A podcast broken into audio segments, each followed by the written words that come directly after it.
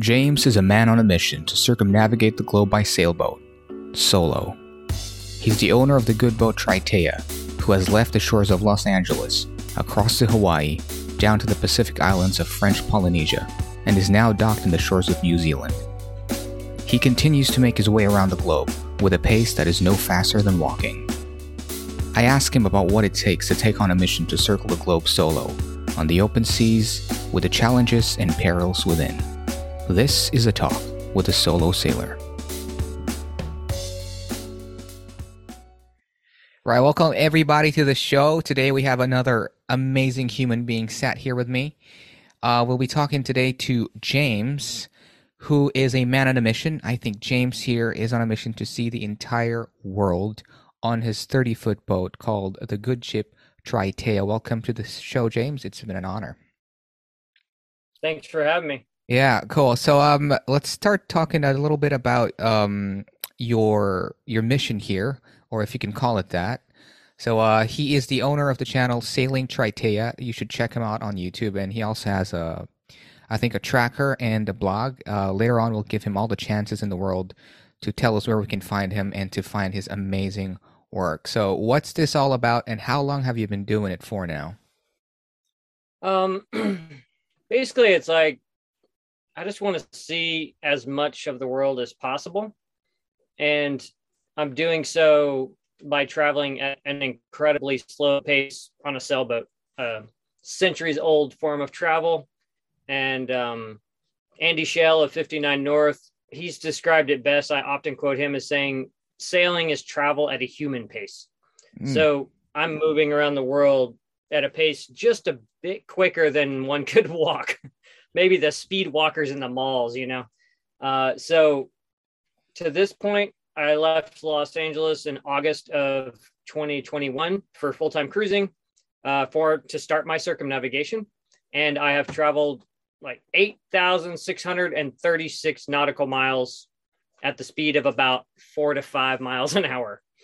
Okay, and that's taken you. So that's 2021. It's taken you almost just just over just under three years, or just under two years to do uh, all those miles. Yeah.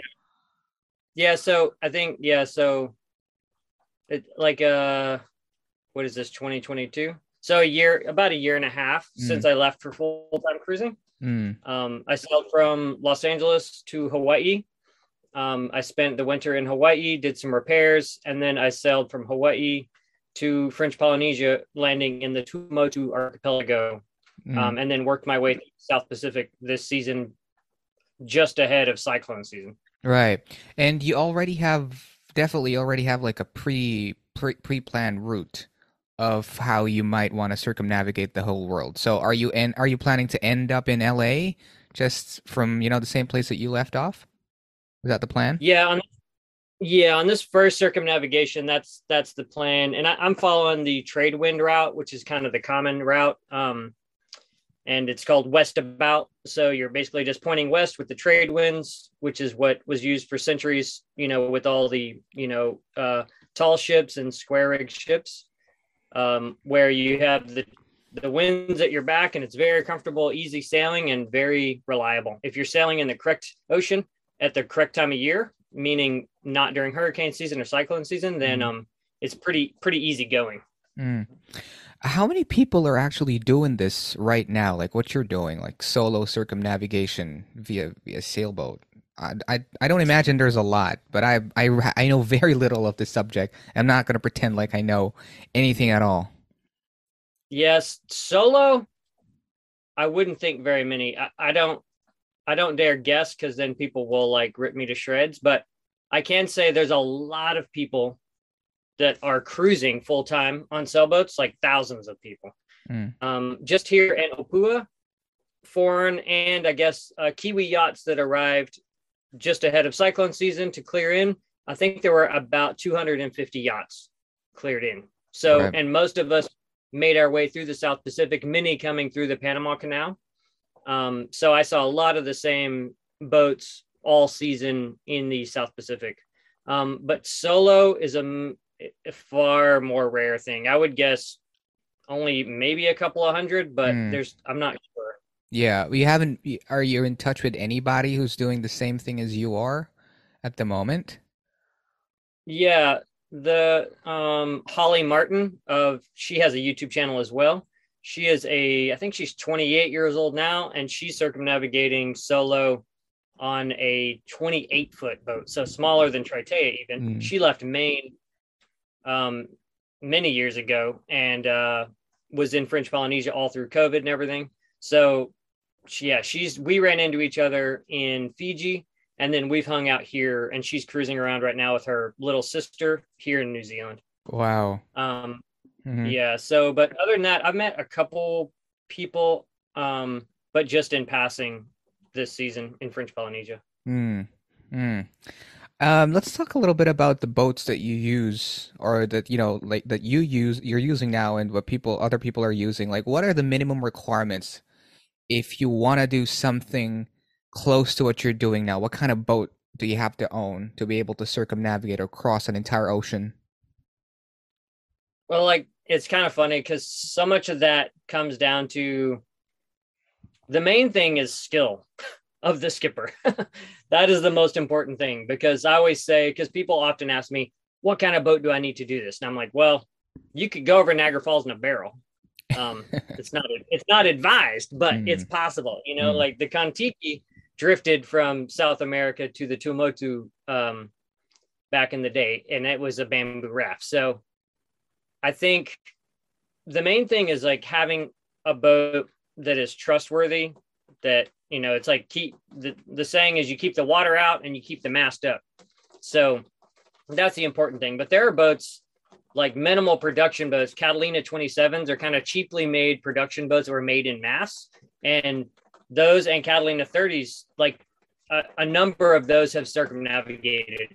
And if you ask a seasoned sailor, he would not say that's a blue. It really depends on what you know. You could go with the top of the line blue water boat, um, and or you could go with like a minimal cheap boat, right? So a lot of that is variable. I have a, a 1965 Alberg 30. It has a full keel, um, and it's a solid fiberglass boat. So that means that there's no core, so she's really strong. And um, so that that's what I went for. And I went for a 30 foot boat because I knew like financially it would always be a challenge. And the smaller the boat, the easier it is to keep up in the long run. Mm. Mm. All right, yeah. So basically, you can. It's true. I mean, it, you you put it in perspective really well there. Like you could definitely go to anywhere on a raft, but safely Yeah. and responsibly. Mm, maybe. And comfortably. right. So your boat is definitely plenty for the type of uh, navigation and journey that you're trying to undertake. hmm Mm. Yeah, I believe five of the Alberg 30s have circumnavigated in the past. Wow. Okay. And uh, what's the time frame for a for a journey like this? Like on average, what are you? What's your what's your estimate to, to complete it? I, I mean, like for me, I think this first circumnavigation, I'll probably be back in LA in 2025 or 2026. What? But I've known, I've met people who have done it in three years Uh huh. because they only had that much time that they could take off of work. So they pushed pretty hard. Um, so it just depends. So much of it is like you're limited to the seasons, right? Mm. So you can't just sell whenever you want. You, have to be aware of like the seasons, and that that is the big factor in you know. And also, how much do you want to see, and how much do you want to like go through the misery of sailing around the world and not see? So, I mean, on one hand, I always say you can't see it all because there's I could have happily spent a year in French Polynesia, but I'm trying to get around the world. So I see as much as I can. And then I just understand that like there's no way to see everything. Mm. Mm. Right. Now you mentioned briefly like it's a it depends on how much people are willing to take off uh take time off work to do this. So this is your work now. This is how you're Mhm. how, this is how you're funding everything now is just through your content just and just being self-sustainable, self self-sustaining in your in your boat.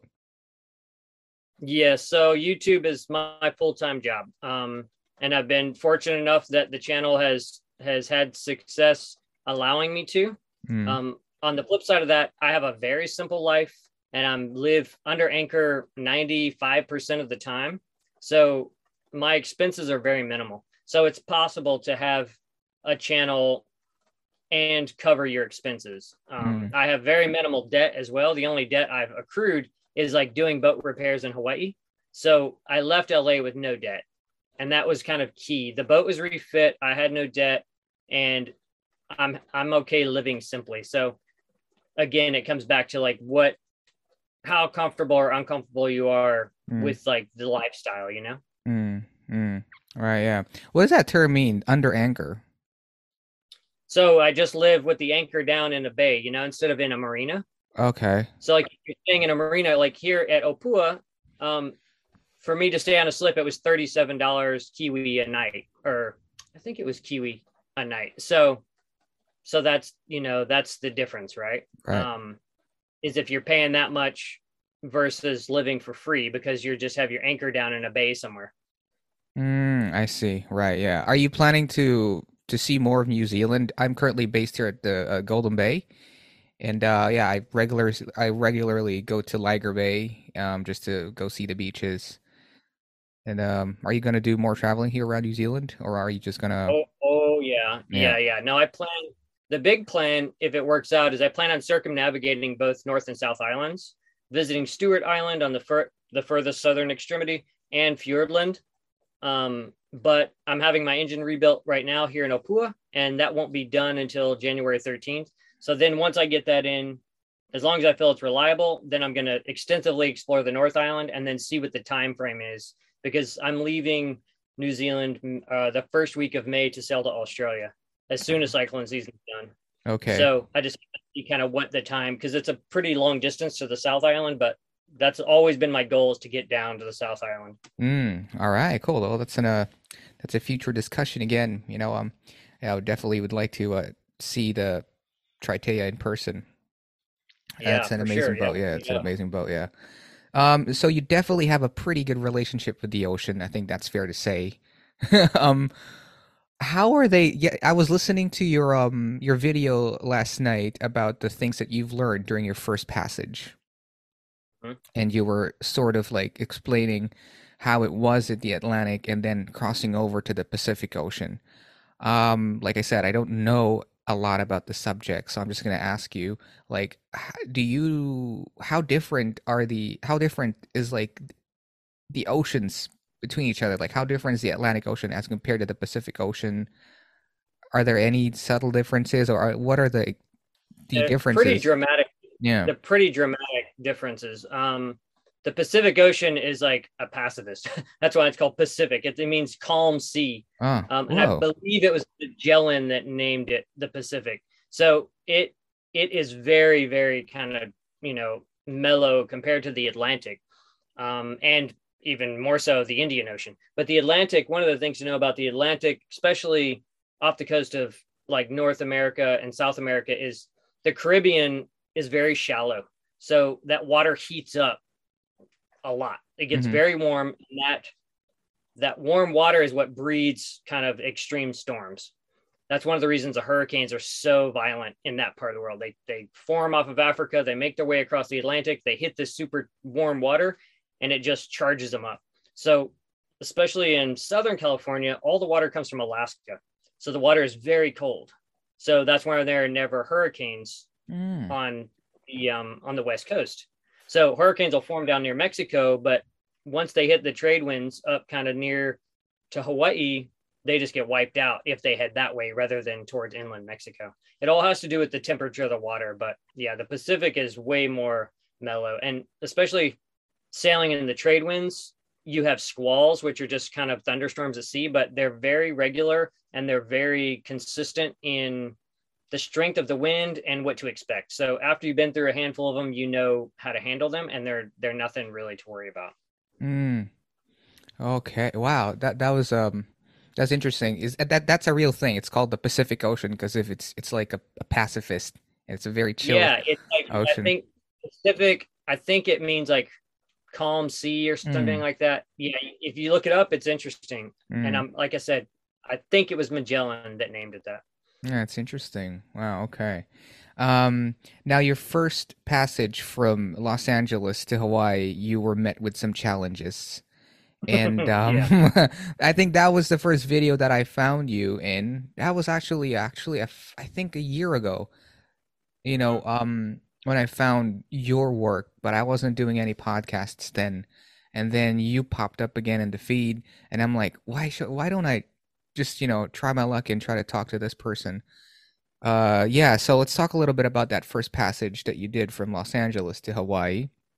And I think midway, was it midway that your rudder Yeah, basically broke down? it, it, it was like almost it was just over halfway, but I was a thousand miles from Hawaii, um, and I lost all steering. Um, I believe that I hit a submerged sea container that cracked the all the bronze rods in the rudder, and then in short order after that, it failed.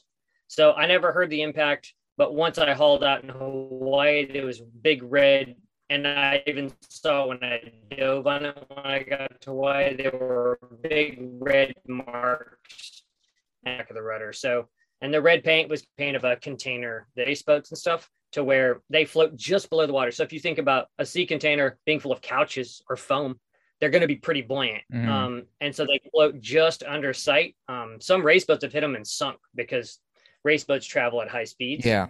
But um, so I lost all steering a thousand miles from Hawaii. I was adrift for three days in the middle of the ocean trying to figure out. I tried to dive. I dove on the boat twice in pretty large seas, um, tethered to the boat, so tied off to the boat, and it was impossible in the sea state for me to get. I was trying to get under and tie a rope around the rudder to bring it up to the cockpit so I could just manually steer it, and that proved to be completely impossible. So I have um, a device that turns my iPhone and iPad into a sat phone. And I was texting um, with friends and family on shore trying to figure out ways to steer the boat. And so I used what's called a drogue, um, where it's like a drag device that's supposed to slow you down if you're going down steep waves. I happen to have one on board because I'm well, the boat's well outfitted for ocean sailing. Um, and it's the best way to describe it is it's like when you're paddling a canoe and you put your your oar down flat and it turns the front of the boat one way or the other. So Hmm. that's exactly what this thing did. It looks like a big sort of plastic traffic cone that slows the boat down, kind of like an Hmm. emergency brake. So I rigged it up so I could move that from one side of the boat to the other and it would steer the boat. And um, on the third day, I got it working and I steered for 18 days, 1,000 miles with the drogue. Oh my. And you've never done this before prior. I'd never even heard of the process. like I have two really good friends who are captains that are on my shore team, and they were and through that i can't receive photos or videos or internet through that i can only s- receive limited simple text messages so my buddies were like try this setup try this and a combination of the things that um, captain david stovall and captain noah peffer that they sent me is what ended up working Okay. And you did that for 18 days just to get yeah to, to Hawaii. That I mean, I just when everything's working, I think things are pretty challenging enough. I just can't imagine, you know, having to steer a boat with this thing that like drags. So you you always keep one of those handy for sure now because you've you've Mhm. seen that it works. Yeah. Oh, wow. Wow. Yeah. Another interesting thing that I um that I picked up from uh, one of your videos yesterday was I think the latest passage you did, which is to from French Polynesia to um where'd you go after it? Where'd you go from there? uh, well i sailed french polynesia to american samoa and then american samoa to fiji and then fiji to new zealand Okay, so um that uh, I think that's that was like you were 32 days in sea and it just shocked me when you said like the longest sleep that you've ever had in those 32 days was 2 hours at a time. Yeah, yeah.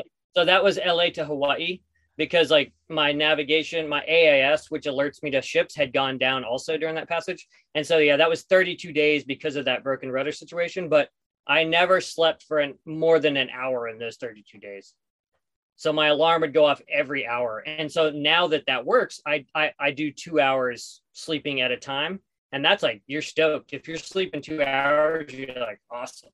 But the one hour after 32 days was really difficult. Like, that, yeah. I mean, I can imagine that would drive people crazy. And if you did that for like a whole month, you know.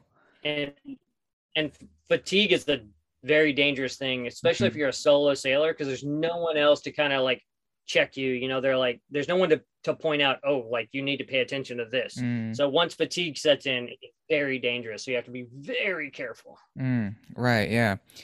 So touching a little bit on that, what would be a typical routine? Because I can imagine it's a very heavily routine day if you're sailing solo, because you're solo. That's one, and um, it's a very unpredictable and um, for an environment, the ocean. What would be a typical day for you? Like, what's a on just a good day, for example? How would you start your day and how would you end it? So usually, it's like I get up, I do, I call what I call my night watch is usually from like 8 p.m. to about 6 a.m. Um, but so I get up around 6 a.m. usually a little before that, and um, on the sh- on passages that aren't crazy long, like if it if the passage is under 1100 nautical miles, or 1100 or under, um, I make coffee every day. But on the much longer passages, I don't drink any caffeine so that I can sleep in the daytime. You know but on these uh on the once i got to south pacific it was easy because they were all what i call short passages which are a thousand miles is, is short once you've done kind of 2200 miles um, yeah. but i get up make coffee have breakfast and um you know you i would download the weather for the day through the sat phone see what the weather is going to look like uh, i would do that probably three times a day just to keep an eye on on everything um, and then you know, you just once I'm awake, I usually edit or write in the mornings. Uh, as you mentioned, I have a tracker blog where I would do a morning report every day. I would do my noon position where I would, you know, which is an important thing for anyone at sea. You take down your latitude and longitude at noon so that you know within a 24 hour period where you were. Mm-hmm. Um, and so do my noon position and then a lot of times I would do like a golden hour report or an evening thoughts or something. So I do generally about three posts a day on my blog. So in the morning, do my noon report, and then I would either write, edit video, or read um, throughout the day. And, and that's mixed with like you're constantly kind of tending to the boat. So as mm-hmm. long as everything's like happy, you know, then you just make sure you're on course. You, if the squall comes up, you have to go up and shorten sail um, which could take anywhere from five minutes to 45 minutes, depending on how bad the weather gets. Um, and then if the weather, if the winds lighten up, you have to go up and, and put up more sail. So, you know, the, the ship kind of needs tending to on a minimal basis 24 hours a day. But when you're in the trade winds, things are pretty consistent. So it's less so. Mm. How consistent is consistent when you're in that, in that corridor? pretty pretty impressive actually. It's yeah. like especially if you're running with the seas um, and the winds because the winds and the trade winds kind of stay at around 15 to 20 knots all the time and they're always almost always from the same direction unless a squall comes up and then the winds change dramatically but usually a squall lasts half an hour so a lot of times you won't even adjust the boat you'll just let mm. her hmm. run off and then she'll come back and for anyone who doesn't know about ocean sailing, there's a thing called a wind vane steering system, and that's your autopilot. And it's a mechanical device that requires no electricity. And there's like a, on mine, you'll see a big red paddle at the back of the boat that's flopping around. You point the edge of that towards the predominant wind direction and with the boat on the course that you want to sail. And one, if the boat gets off of its course, that paddle gets blown over by the wind and it steers it back onto the course that you intend to be on. Mm. So this device does all of the steering and it requires no electricity, which is key on an ocean going boat. Hmm. Hmm. Interesting. Yeah. Um, how long did it take for you to work on the Triteia to get it ready for this type of of journey? And uh, what what are the basics that you had to like get down, or for anybody out there who might be interested in doing what you're doing, what are the basics that you want to get down at least, um, if you want to take on one of so these. As far as the, yeah. As far as the boat goes, I spent four years refitting her, paycheck to paycheck. So I worked full time and then every day after work would refit. And basically in LA, I would do a bunch of projects and then I would take time off and go sailing. And there's a ton of islands around Los Angeles. So I visited over 27 different anchorages in Southern California before I left. So that was gaining a lot of like solo experience and also experience with other people. Mm. And um, so that's kind of the process I did as I would go adventure locally and then I would go back and fix more things as I had money. Um, but yeah, it took four years for the refit. And, um, but I had a great deal of sailing experience before that from doing yacht deliveries and racing on boats and different stuff like that. Mm-hmm. So, but as far as like boat goes, it's like you need a boat that is trustworthy with good gear. And if you're doing ocean sailing, you for sure want to have a wind vane. It is crucial. They're they're expensive, but they are priceless. Yeah. Um, and I found I got new sails when I was in Hawaii, and that made one of the biggest differences ever because my old sails were baggy and I thought they were fine, but the speed and also the way the ship handles is dramatically different with new sails. So that was a big I tell people now, I'm like, if you're refitting a boat, like find a budget to replace the sails because it's going to be like turning your old boat into a brand new boat. Mm. Um, so those are kind of key things. Is like you have to have a wind vane because there's no way.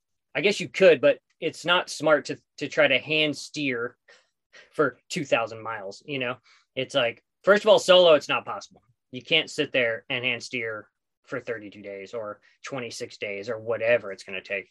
So a means of self-steering and even if you can't afford the contemporary ones in the like 30s 40s and 50s people were building them out of wood and there's still books available to where you can build them out of wood because it's a pretty simple device mm. they won't necessarily be as durable and maybe not as as responsive as the factory made ones but there are different options based on your budget Mm. So wind vane and have some budget for the sails and just a mm-hmm. trustworthy mm-hmm. uh, boat. Mm-hmm.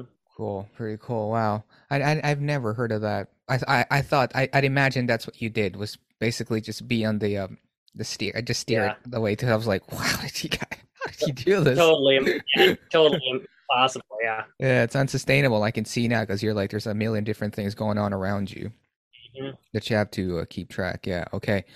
Um, what what does your boat run on? Uh, apart from I don't know, it runs on the wind to move. Uh, do you have a you have batteries for it? Solar. Yep. So I have yeah, and I have lithium batteries um, and solar. So my electronic setup is fantastic and very modern. Um, lithium is a game changer. It's they're super lightweight. They charge five times faster than regular batteries, and um, with and solar is very affordable now. Mm. So yeah, it keeps up. And my boat's pretty simple. I don't have a massive all the fancy electronics and stuff. I use an iPad for navigation with a GPS puck from Garmin, and um, you know a handful of other electronic devices. But I don't have a huge draw with electricity. My biggest draw is I converted my whole galley or kitchen setup to electric so that I wouldn't have to have explosive gas on board. Mm. Most boats have propane. So mine is all electric, induction cooktop, and then a convection oven. Mm. So that's the main reason for the lithium is so that I could have an electric galley. Mm.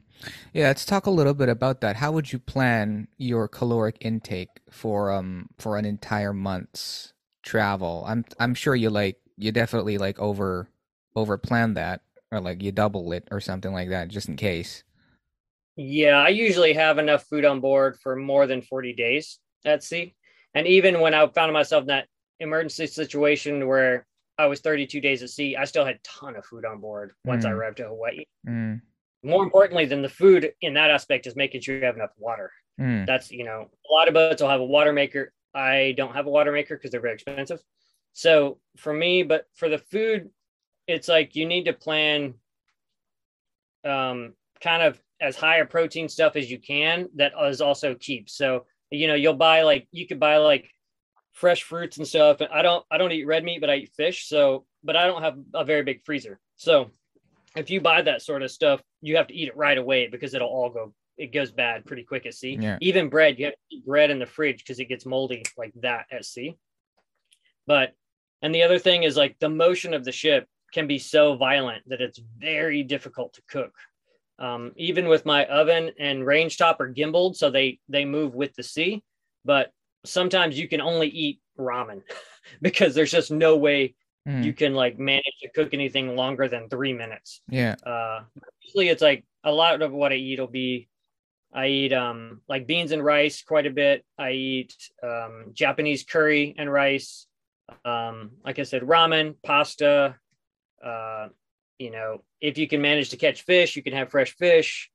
Uh, also, tinned fish like Patagonia Provisions sponsored my most recent my passage to French Polynesia, so they sent me a bunch of like tinned different stuff um, and pasta and stuff. So yeah, that's that's kind of the the route I go. And I live. I, am pretty simple. I kind of eat for utility. I'm not much of a foodie, and I'm not very. Mm. I wouldn't say I'm very good at cooking. So I kind of just eat to survive. Um, where other people might have like a a more, you know, I can relate. Sort of. Yeah, I can relate. I can relate to that. I could eat bolognese for like a whole week and no no issues. Yeah, exactly. Totally. It's, it's delicious. It it keeps well, you know, and uh, yeah. I could just do that for like a whole week before I get tired of it. Even if I even get tired of it, yeah, I always do a big batch of that stuff lying around. Can't be bothered just cooking, you know, different meals. Exactly. Yeah, because you have to do it like twice, two, twice or three times a day, even. Great, yeah. Um, must be pretty lonely sometimes in in sea. Um, oh, sorry, what's the longest you've been? It was that the thirty-two day voyage that you've been. Thirty-two days. Yeah. Yeah. Mm-hmm. Right. Um. So you mentioned briefly in that clip that I saw of you um mention um enumerating the the different things that you've learned during your first passage, and to entertain yourself, all you do is just work on your work and um read a lot. Anything else that you did you, you, you do you do a lot of swimming still? Um, not in the ocean. I, I did at the equator, um, and uh, because it was you know awesome. I was in the doldrums and I was dead calm for days. So I dove off and swam out away from the boat, untethered to the boat in sixteen thousand feet of water. So oh, that was pretty amazing experience. Yeah. You know, totally alone. I'm like swim out. There's my boat. This is wild. So I did oh. that for the experience. And yeah. um, but other than that, when I'm yeah, when I'm like around French Polynesia or all through the South Pacific, I was swimming every single day. It's heaven, just mm. amazing. Mm. I always thought the doldrums were like the uh, that's the intertropical convergence zone, right? Yep. It's mm-hmm. it, please correct me. It's where the north uh, the north and southern hemisphere meet. Is that the it's at the equator, right? I, I always it, thought yeah, that was it, like a really turbulent pit. Yeah. It moves seasonally, um, so mm-hmm. when I crossed the ITCZ, which is the doldrums, it was north of the equator. Um, okay. So, but it depends. It, but it's always near to the equator. Um, it's normally dead calm and then very violent uh, squalls. So it's like one or the other. So that's mm-hmm. always the trick, right? It's like, and you can certain times a year it's skinnier than other times a year. So I was only in the doldrums, I think, for three days, where some boats have been stuck for weeks you know so and and it'll be a bummer because you'll just be literally it'll look like a like a mirror surface mm. like the sea is glass reflective and then you'll have these really violent storms but there's not enough wind to get you out right so you'll have too much wind or zero wind so you'll mm-hmm. just be bobbing about for days and days and days oh okay i never knew that so it's basically either it's um it's super calm or um yeah, it's really. Yeah. I'm trying to. I'm trying to find a clip of a group of women. Uh, that I think they paddled. I think there's like eight of them. I think, and they paddled from somewhere crazy like Hawaii to some other island. I think it's Hawaii to Australia. I think that they did that, and uh, there was a clip of them doing it, and they were stuck in the doldrums for a lot of for a lot of days as well. It was super calm. I'll try to find mm-hmm. a clip of this. Yeah, I think there's like four women, and they just took took turns uh, on a on a large canoe that they've retrofitted to look like it was a boat that was fit for transatlantic or transocean travel, and they did that just off their backs. yeah, it's tougher than me. That's pretty amazing. Yeah, they were pretty fit after the the journey, but they were broken. Yeah, yeah. yeah. Cool. Okay. So you're gonna be in town f- until May, and then to Australia. And what happens after Australia? So when I get to Australia, I'm just going to cruise up the East Coast inside the Great Barrier Reef, explore as much as I can, go through the Torres Straits, and be to Darwin around September. Mm, And then I'll clear out of Darwin and sail to Indonesia. Um, and then I'll spend from like September, October of next year through January in Southeast Asia, and then leaving from Thailand. right. I Uh-huh. think it's like Phuket. The south, Yeah. yeah. it's the south, and then so you definitely have this this route planned out. Wow. Are you looking forward to any destination so far? Is every destination something to look forward to? Um, I think I was really, I've been, I was really excited to to reach New Zealand. So I've been really, really looking forward to New Zealand. Um, and I'm really looking forward to Southeast Asia because I've never been there. Mm. And there's supposed to be fantastic diving, and I love the food. Um, so, and it just looks out of this world. Um, so I'm really looking forward to that. And then after that, um, the next kind of one that I'm really stoked about will be Madagascar. I plan on spending a few months in Madagascar. Mm. What's it gonna be like, you think, in Madagascar? It's it's it's how It's big is Madagascar? It's pretty big. And it's the cruising scene there has has increased in recent years. So Mm, i'll be i'll be on the the inside channel near to the mozambique channel. So there's a lot of good cruising spots along that route. And you have to kind of watch the weather because the weather and the current can be kind of violent you know, due to the cape of storms and cape of good hope. So it's something you really have to keep your eye on the weather but it looks like pretty wild which is what really interests me about seeing wild places. mm, the challenge of it all. Hmm. Yeah. Right. Yeah. So um um I'm it gets pretty dark definitely when you're in the middle of an ocean at night traveling solo uh going to different places in the world. Uh, I'm a big star fan, you know, but I'm a bit of a Mhm. space nut actually. Um how how how how dark is it? How does it get like when you look at the sea uh, the skyscape at night there? It it gets unbelievable. Like I often say, the Milky Way looks like a sculpture because it's so defined Yeah. and so clear. Especially if you're in an area of calms. Like when I was sailing from Fiji to New Zealand, there were I was in calms for several days, and so that means that there were none of the, trad- the traditional puffy clouds and the trade winds. It was just clear skies. So the the stars went almost to the horizon of the sea, and it was just crystal clear. And and you you're amazed at how many satellites you see. So many satellites. Um, but the stars, you know, and also it's it's fun for me. I grew up in southeastern New Mexico, so I'm used to a lot of stars in the sky and you know less light pollution. But it's a different sky here, right, than the constellations Yeah. over the northern Yeah. so that's that's a fun a fun thing um yeah it, yeah it's it's unreal I've and that's how the early Mm. polynesians that's how they they traveled they settled the entire pacific using the stars Just the stars. yeah. birds and reading the waves yeah Mm, mm, yeah. Yeah, I was pretty um I was pretty amazed here too because this is the clearest sky that I've seen thus far because I've always been near light pollution and I was like, yeah, and here in New Zealand there's only I think two um notable they're not constellations, they're nebula that you could see here. It's the Large Magellanic and the Small Magellanic Cloud. You you can't miss them. You just look up and it, they just look like two clouds that never move. that's cool Yeah, it's it's it's only here in the southern hemisphere that you see those. And you're right, like it does look it's a different sky here as compared to the northern hemisphere. It just gives you like perspective like where you're at at the moment. Yeah. So uh have you seen those Starlink satellites? When they they they're they're, they're Uh, usually lined up in a line. I- uh, and that's what they look like. I- And you see them here every, almost every other day. oh yeah i haven't noticed them but again i've seen so many satellites in my ocean travels that um you kind of begin to just like not you know the satellites are very you they they move so much faster than airplanes so it's True. very very obvious what they Mm, are yeah Mm, mm. Have you seen anything that you can't explain? Because you've you, you don't not a lot of people do this for sure. So um, like just just even have you met like fish that you haven't seen before, or some weird whale that you haven't seen? Any any crazy Moby No, Dick and- stories like that? No, and also like a lot of people ask me if I've seen UFOs and stuff. Mm. I'm a firm believer that we're not the only petri dish in the universe. Amen, brother.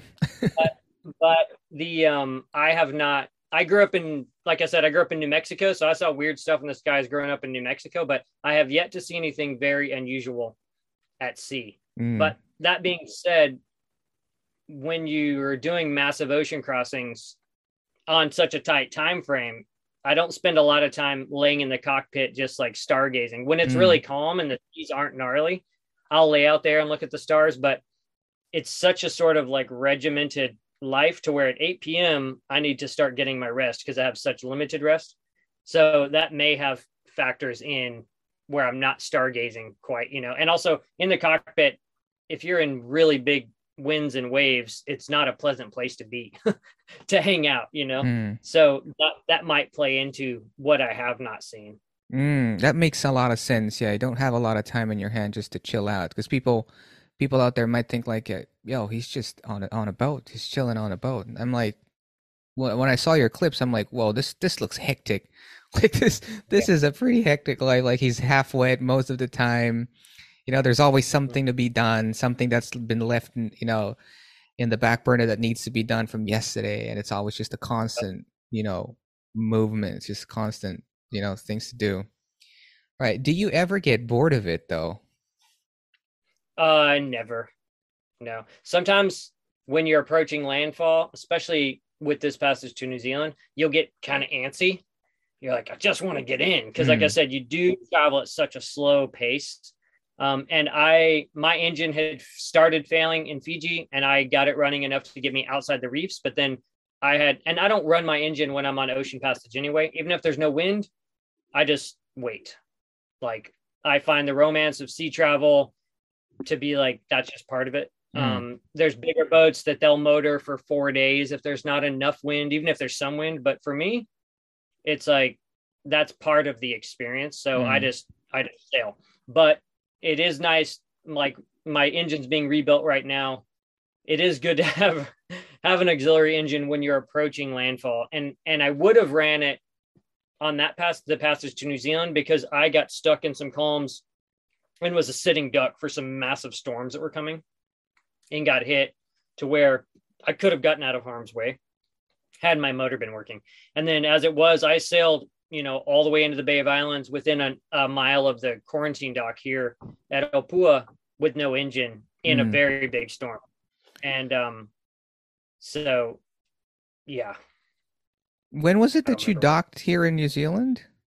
like two weeks ago. Oh, two weeks ago. Yeah, I think there was some rain. Actually, yeah, actually, I It think it like was. A, was 45 some rain. knots of wind the day I came in. Wow. it was a very big, big storm the morning I arrived. Mm.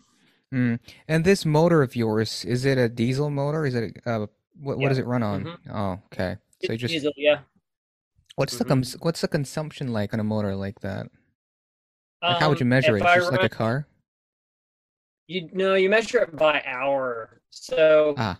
it my engine when I'm running it at 2200 RPM, which is kind of like a motor. It's a happy cruising speed, uh, liters, but Sorry, sorry that you, you cut out a little bit there. How many liters?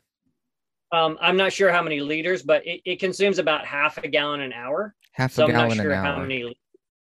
Okay, that's a gallon. I think is four liters. So that's two liters an hour of. And how much speed does that get you? Uh, usually it depends on the sea state, but like four to five knots. So Mhm. about the same as sailing. That's why I very rarely use the engine unless I'm trying to navigate like islands, rocks, or currents, especially if there's no wind. That's kind of the only time I use the engine is to get into places and get out of like getting out of anchorages and getting into anchorages. Mm, interesting. Yeah, cool. Wow, man. Well, um, looks like you've got your work cut out for you. I'm really excited. Yeah. Um, again, we'll give you a chance later to to to let people know where to find you. I'm definitely gonna subscribe to your tracker and your Patreon for sure because I want to see the end of this journey. I want to see how you Yeah. Yeah, I want to be there with you at the end. Really excited. You know, we I, there's not a lot of people who you know who still go on these challenge and this isn't just like one of those like weight loss challenges that go on for like a month or two you've got i was surprised that you told me that oh i might be i'll be back in la by about 2026 what yeah exactly. that's, well, that's the thing i always on, yeah. about, about too is like i'd mentioned previously i'm like you imagine one of your buddies is like hey, you want to drive 8,000 miles at four miles an hour? You're like, no, that sounds terrible. Yeah. Like that is funny. not much to see as well. You know, the um yeah. the biggest desert in the, in the world isn't the Sahara. It's actually the oceans because it's it's it's you know, it's um featureless and you can't drink a drop of the water. Uh, yeah. Yeah, but yeah, you've decided yeah, this is going to be um this is to be your how how long did you plan to do this thing when when was um, the inception just, of it yeah so i got turned on to sailing in 2014 and as soon as i got turned on to sailing i was like i got to make this my life. And then on my 40th birthday i was like i'm going to circumnavigate i'm going to leave five years from now to start a circumnavigation. And i'm 47 now. My i was delayed one year leaving due to the pandemic. But um, and at the time, I had no money and I had no boat, so it was an uphill climb. Um, but that's you know that was when I really made the decision. I was like, I'm going to make this happen. Hmm. Interesting how you know people should start making their goals. I think not not not exactly the way you do them, but like I'm I'm 31 now. So um, when I turned 30, after all the running around I did when I was in my 20s, I was like one of the bigger biggest takeaways that I've had was like I have to start setting goals for myself differently now because it used to be just like, oh, I'll I'll have this done in like 6 months. I'll have it done in in in in 3 months or something because people overestimate what they can do in a year.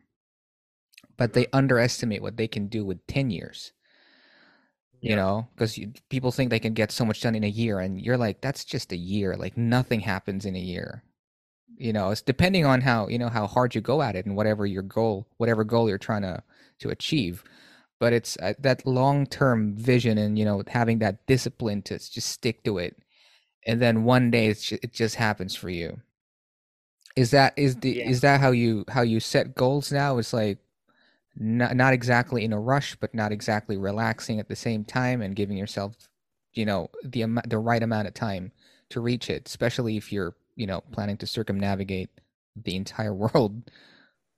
Yeah, yeah. For me, it's like, I mean, with the circumnavigation, in one sense, it's a simple goal. I'm saying as far as like, okay, I'm going to go from this point to this point, mm. you know, mm. and there's only so many ways you can do that, right? So in some ways it's very simple. Obviously the execution is more complicated but um, with the fact that now i'm a content creator full time that removes the biggest hurdle that most people have is i'm able to make an income as i slowly travel around the world. Um, and then my plan is once i get back to la finish circumnavigation i'm going to spend an, a year in la writing the book about the circumnavigation and refitting the boat. And then i plan on leaving to do an east about but kind of just wandering open ended with no sort of like end goal. Mm. So I'll just leave to go sailing and just kind of crawl around the world and see a bunch of places I didn't see the first time. Mm. Uh, so right. yeah, for mm. me, it's like I kind of have, you know, easily the next like 10 years or more planned out with no, like, hopefully I'll never repatriate to the US. I just kind of want to wander around and see beautiful things and interesting places. Mm. It's interesting, like actually having the chance to talk to somebody, you know, like yourself, because you re- re- read about people like this all the time. You see them on your feed all the time, but to, to actually sit down here and to talk to somebody and hear it from them, it's pretty amazing. It's pretty amazing, yeah. Um, are you ever gonna? Are you planning on seeing the poles at some point? Is there anything interesting to see there apart from a lot of ice or less ice? I now? would love to, but I know enough about sailing and extreme places to know that my boat is not the boat to see those places mm. in. There are people that have done it, but I don't. I think it's irresponsible. Mm. So um, I would love to if if I ever get the opportunity to go on a boat that is outfitted for that, I would jump at jump at the opportunity. Yeah. Um, the sea captain I learned to sail under, Celia Bull. She has a high latitudes aluminum boat based in Scotland, and we have been talking about doing the Northwest Passage. So we've started the rough sketch of doing that sort of campaign, but it's a lot of paperwork, and you have to get permits and approval and all the cor- correct safety gear. You you got to make sure that you're self sufficient and Mhm. you're not going to call for rescue. That's the Mhm. main thing. Is like Mm. you got to kind of rescue yourself in those situations. You can't Mm. expect somebody else they're so remote. So I would love to do Arctic and Antarctic sailing, but again, it comes down to what's realistic. Mm. The Northwest Passage, that was the one that Shackleton, was it him who tried to find that passage? Franklin Franklin is the one that was lost in the north looking for the Uh-huh. Northwest Passage. I believe Shackleton also looked for I mean pretty much every Yeah, top English commander was sent up trying to find it. true. They looked, you know, kind of every country looked for a long time for that shortcut. And you know, due to the ice pack back in those days. And also Mhm. the other thing they found eventually by the time the first I think it was a Norwegian was the first one that went through. He went through in a very small boat. So that turned out to be one of the biggest obstacles is they were trying to take boats that were too big. Ah, And yeah, the reality- stuck.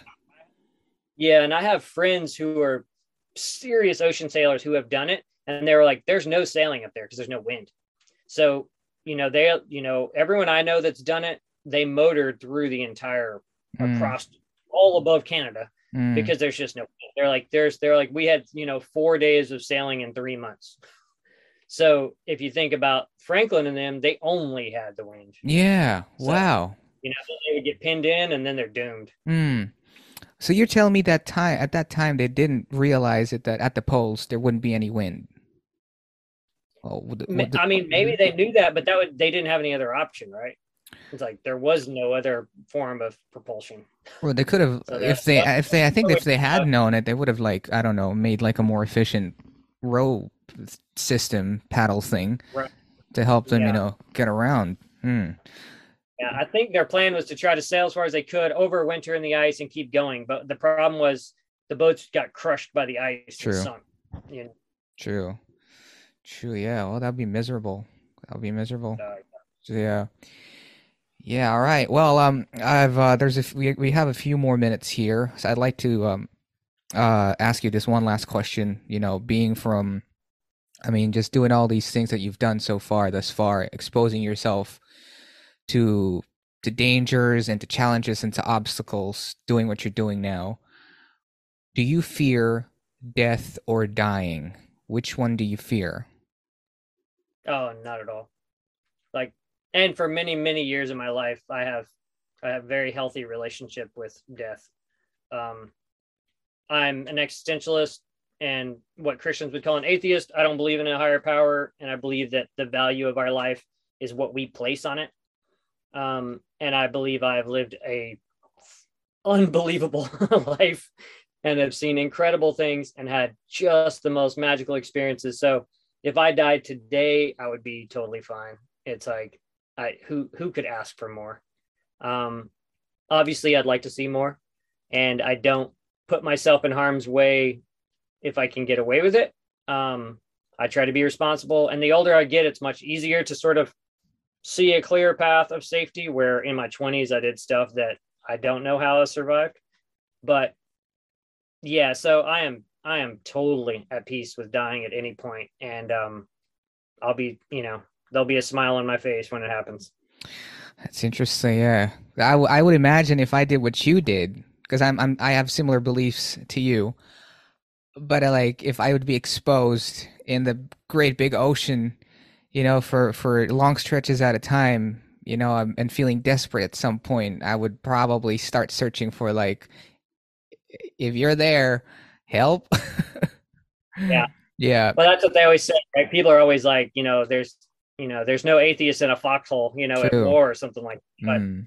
I know firsthand being stranded alone in the middle of the ocean where all looked hopeless and um yeah, I never once reached out to any kind of, you know, higher being. Mm. So So you just yeah, like I'm, just I'm a firm believer in existentialism and Mm. especially the sort sort of mode of thought that you know the our lives meaning is the value of which we place on it, Mm. um, which I think is important and beautiful. Mm. All right. With that note, then, um, where can we find James and the Good Ship Triteia? If it's not on YouTube, which is called, which is the channel called Sailing the Triteia, where else can we find you, and where can we support your work? Yeah, so YouTube is youtube.com slash sailor James. But also, yeah, if you search sailing Triteia, you'll find it. Um, I have a very active Instagram account when I'm not at sea. Um, which if you search Sailor James on Instagram, you'll find me there as well. Um, and then Patreon, um, I don't I don't remember the name. I think it's Sailor James on Patreon. Uh, but all of that stuff can be found through either one of those two links. Um, also svtriteia.com and um, I would imagine you'll put the links in the show notes or something. yeah, like that. sure. Yeah. Well, Right. It's yeah. necessarily an easy. It's not an easy word to spell off the, unless you've seen it. So yeah. but yeah, the Uh-huh. main Yeah. Go ahead. yeah, the main thing like YouTube and Instagram, those are the two. You know, and YouTube, all YouTube videos are pretty time delayed, which is common with all episodic YouTube channels, to where you know they're several months behind real time. Um, and but the Instagram account is real time. I post stuff constantly. Mm. Awesome. Okay. So um yeah, we'll uh definitely have those links uh, in the show notes if you want to support James and if you want to see him through this uh journey of him of his. Um I just wish you all the luck, man, and you know, it's it's so opportune that you're here in New Zealand at the moment. And um if you do make it here, and you will make it here, pretty sure you will make it here on in the South Island. Yeah, do give us a call. I'll cook a I'll cook a few steaks for you. We will link up. Definitely. Yeah. Yeah. I just want to touch the Triteia. I'm like, ah, the Triteia. Yeah, for sure. For sure. Yeah. I looked it up if for, for, for you guys who are inter- uh, um, um, um, curious. Triteia, it's, it's, I think it's the, um, it's, uh, the daughter of Mars and, um, It's da- the daughter of Triton and uh, the granddaughter of Poseidon, oh, and okay. she was loved by the war god Ares. oh, there it is. Yeah. Um, so for me, it was like uh, basically I'm just trying to bribe Poseidon into not sinking my boat. I'm like, it's your granddaughter. So that That's interesting. Yeah. motivation. Yeah. That was a cool little, uh, ceremony it did as well when you cross the equator at zero latitude. Is lat- it's latitude, right? Yeah. And um, you had to, you did a little toast to the god, the sea god Poseidon. Yeah, the shell, the shellback ceremony. Oh, is that what it's called? The shellback ceremony. Okay. Please don't sink the boat. It's your granddaughter. That's pretty interesting. Yeah, I wouldn't if I were if I were him. Yeah. All right, I've taken enough of your time. I'm pretty sure you're a pretty busy sailor and a man. Thank you so much for hopping on the show, James. Do check out his channel, and I'll have this uh, uh, his other links linked to the show notes. Until then, good luck and happy sailing. See you guys later. Thanks so much for having me. You're welcome.